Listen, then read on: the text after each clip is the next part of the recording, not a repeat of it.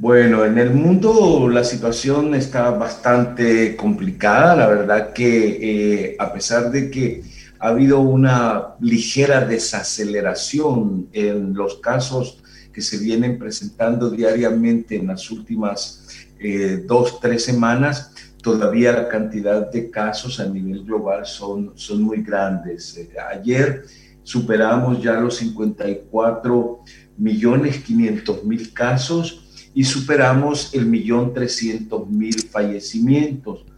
En la región de las Américas eh, superamos también los 23 eh, millones 400 mil casos y nos estamos acercando ya a los, a los 700 mil fallecimientos, teniendo alrededor de 200 mil casos diarios y alrededor de 2 mil muertes diarias en América. Ahora, doctor, doctor, con hace tres semanas la situación tiende a ralentizarse.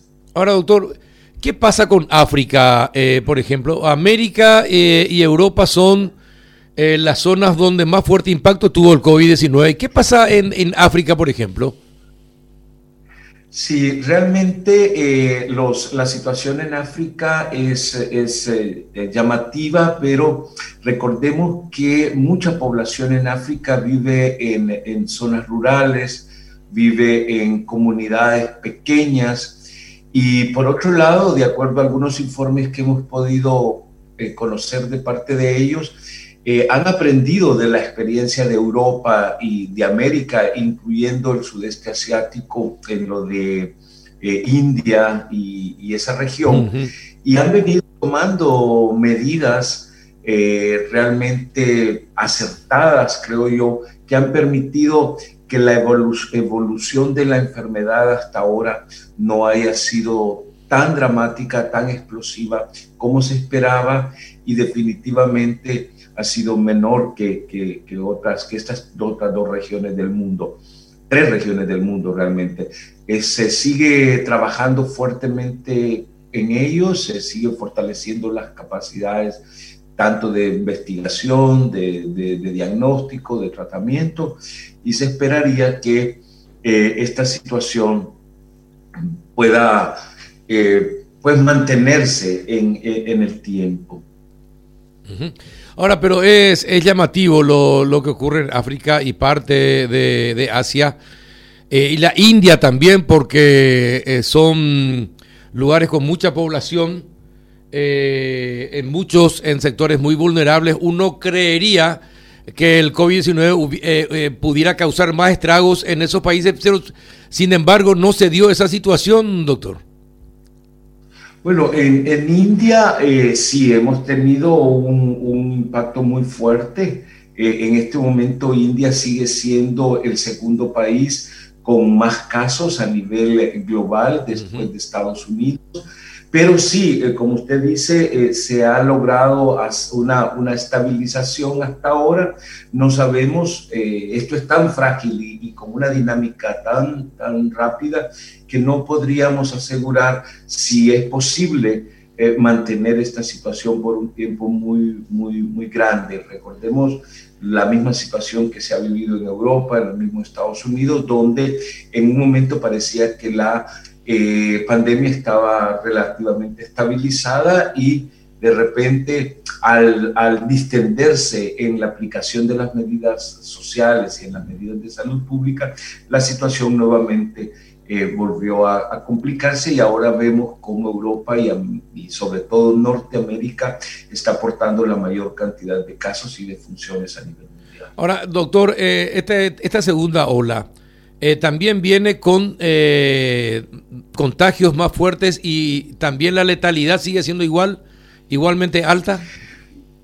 Fíjese que, que parece, la situación parece que sí, porque al principio eh, mirábamos que había mucha población joven que se estaba infectando, era básicamente esa población, sin embargo, los servicios de salud se mantenían relativamente estables y no parecía que iba a tener un impacto en la letalidad fuerte. Sin embargo, ya en las últimas semanas hemos visto cómo en Canadá, en Estados Unidos y en algunos países de Europa que ya está llegando nuevamente a la población de riesgo, a la población mayor, eh, está teniendo nuevamente eh, un, incremento muy importante, incluso con el temor de que pudiera ser más letal que la primera ola. Y en cuanto a las vacunas, eh, ayer se dieron a conocer, están entre 90% de seguridad, otros 92% y el último 94,5%. Eh, bueno, eh, ¿qué, pasa con las vacunas y, con respecto a Paraguay? ¿Cómo Paraguay eh, decide de quién comprar las vacunas? ¿Eso decide Paraguay o decide la OPS, la OMS, doctor? No, eso lo decide Paraguay. Eh, Paraguay ha venido avanzando y es parte de, de, este pilar eh, COVAX, de este mecanismo que se ha establecido para agilizar la obtención de la vacuna y también este mecanismo que está establecido para asegurar una, una vacuna de, calidad, eficaz y que por otro lado también permita eh, asegurar la oportunidad en la adquisición de esta vacuna de una manera equitativa para todos los países. Eh, Paraguay es parte de estos 184 eh, países en el mundo que están trabajando de alguna manera ya en este esfuerzo sin precedentes, sin lugar a duda, para llevar eh, la vacuna a todos los, los, países con una perspectiva de cooperación entre los países y de multilateralismo. Eh, ¿Qué está pasando? La verdad que eh, en la historia de, la humanidad yo creo que nunca se ha dado un esfuerzo tan grande para, para, eh, para desarrollar una vacuna. sabemos que hay más de 200 vacunas que están en, en, desarrollo. Hay algunas 10 vacunas que ya están en fase 3, como las que usted mencionó, y también hay otras vacunas que están en fase 1 y en fase 2. Eh, se está trabajando muy fuerte en esto, ya hay resultados que son muy prometedores, muy, eh, digamos, eh, que entusiasman mucho, pero todavía el camino, y eso sí es muy importante que la población sepa, el camino para disponer de esa vacuna es, es, es todavía largo. Los mismos fabricantes que de, Moderna que ayer eh, presentaron sus estudios, ellos reconocen que eh, todavía estos resultados pudieran variar en la medida que se cuenta con más eh, información, con más casos analizados. La verdad que este todavía es un estudio preliminar, los resultados todavía no han sido publicados ni revisados por una revista científica, sigue siendo todavía, digamos, un, comercial de una empresa totalmente válida, pero recordemos que este trabajo está altamente respaldado por el Instituto Nacional de Salud eh, de Estados Unidos, por diferentes agencias eh, de, vigilancia de la seguridad de los datos, quienes los han revisado y han permitido que la empresa pueda hacer este anuncio, pero todavía eh, el camino es importante, que es un hito muy bueno, muy esperanzador, que nos dice que, que vamos en el camino correcto, es sin duda, pero eh, como ellos mismos reconocen, todavía eh, el camino es, eh, puede ser relativamente largo, aunque ellos están dispuestos, si logran completar una cantidad de, parámetros que se han establecido, que podrían estar pidiendo para finales de este año, principios del otro, una autorización para utilizarlo, como se llama, eh, en fines, con fines de emergencia, que eso implicaría ya vacunar a algunos uh, grupos importantes ya de población y en la medida que se vaya realizando se van a tener mayores elementos para poder ir avanzando y poder eh, ir garantizando que toda la población pueda disponer de esta o de cualquier otra vacuna. Ahora, doctor, este la, última pregunta. Eh, ¿Cuál es el criterio que tienen los 184 países para determinar eh, cuánta es la cantidad de vacunas que debe ser prohibido a cada país?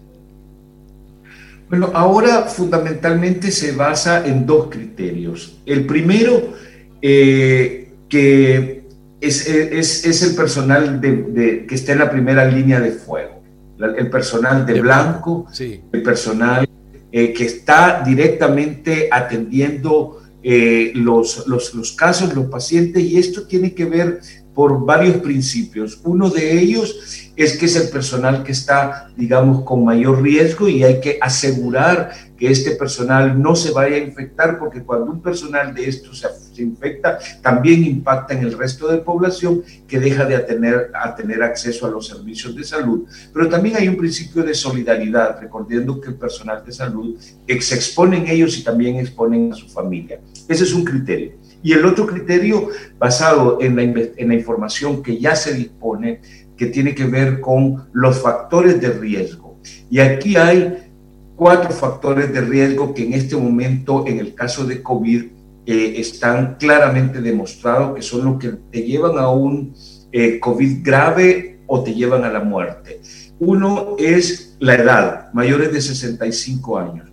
Dos, tener una comorbilidad donde prevalecen las enfermedades cardiovasculares como la hipertensión, las insuficiencias cardíacas, también los problemas pulmonares, eh, también los problemas renales o cualquier una, de estas enfermedades, la diabetes, por ejemplo.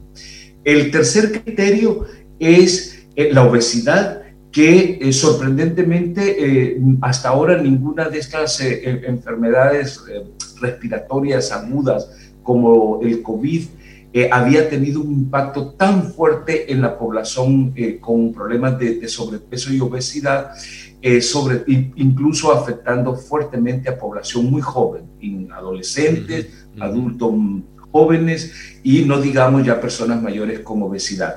Y el cuarto elemento es el tabaco se ha visto que el tabaco predispone tremendamente. Entonces, basado en estos criterios y en la información epidemiológica y estadística que los países tienen, se ha estimado que alrededor del 20-25% sería la población prioritaria. Paraguay fue un poquito más, más, más agresivo, si se quiere decir, y está eh, aplicando, postulando para tener acceso para vacunar hasta el 30% de la población en la primera fase. Perfecto. Doctor, como siempre, un gusto charlar con usted y que nos ilustre. Un fuerte abrazo, doctor Escoto. Muchísimas gracias, Carlos. Muchas gracias por esta oportunidad de, conversar con usted. También es, es, un gusto. Y de verdad, yo creo, eh, aprovechando eh, el espacio, insistir en la población. La vacuna seguimos siendo hoy nosotros mismos. Nosotros mismos somos nosotros cuidando, manteniendo esas medidas de distanciamiento, usando la mascarilla adecuadamente, lavándonos las manos frecuentemente, evitando las aglomeraciones y protegiendo a esta población, a, nuestros adultos, nuestras personas mayores, nuestras personas, nuestros familiares con una enfermedad, es que nosotros somos eh, la única forma que podemos mantener la situación que estamos ahora viviendo y eh, hasta que llegue esa vacuna. O sea, la vacuna hoy seguimos siendo cada uno de nosotros con nuestro comportamiento.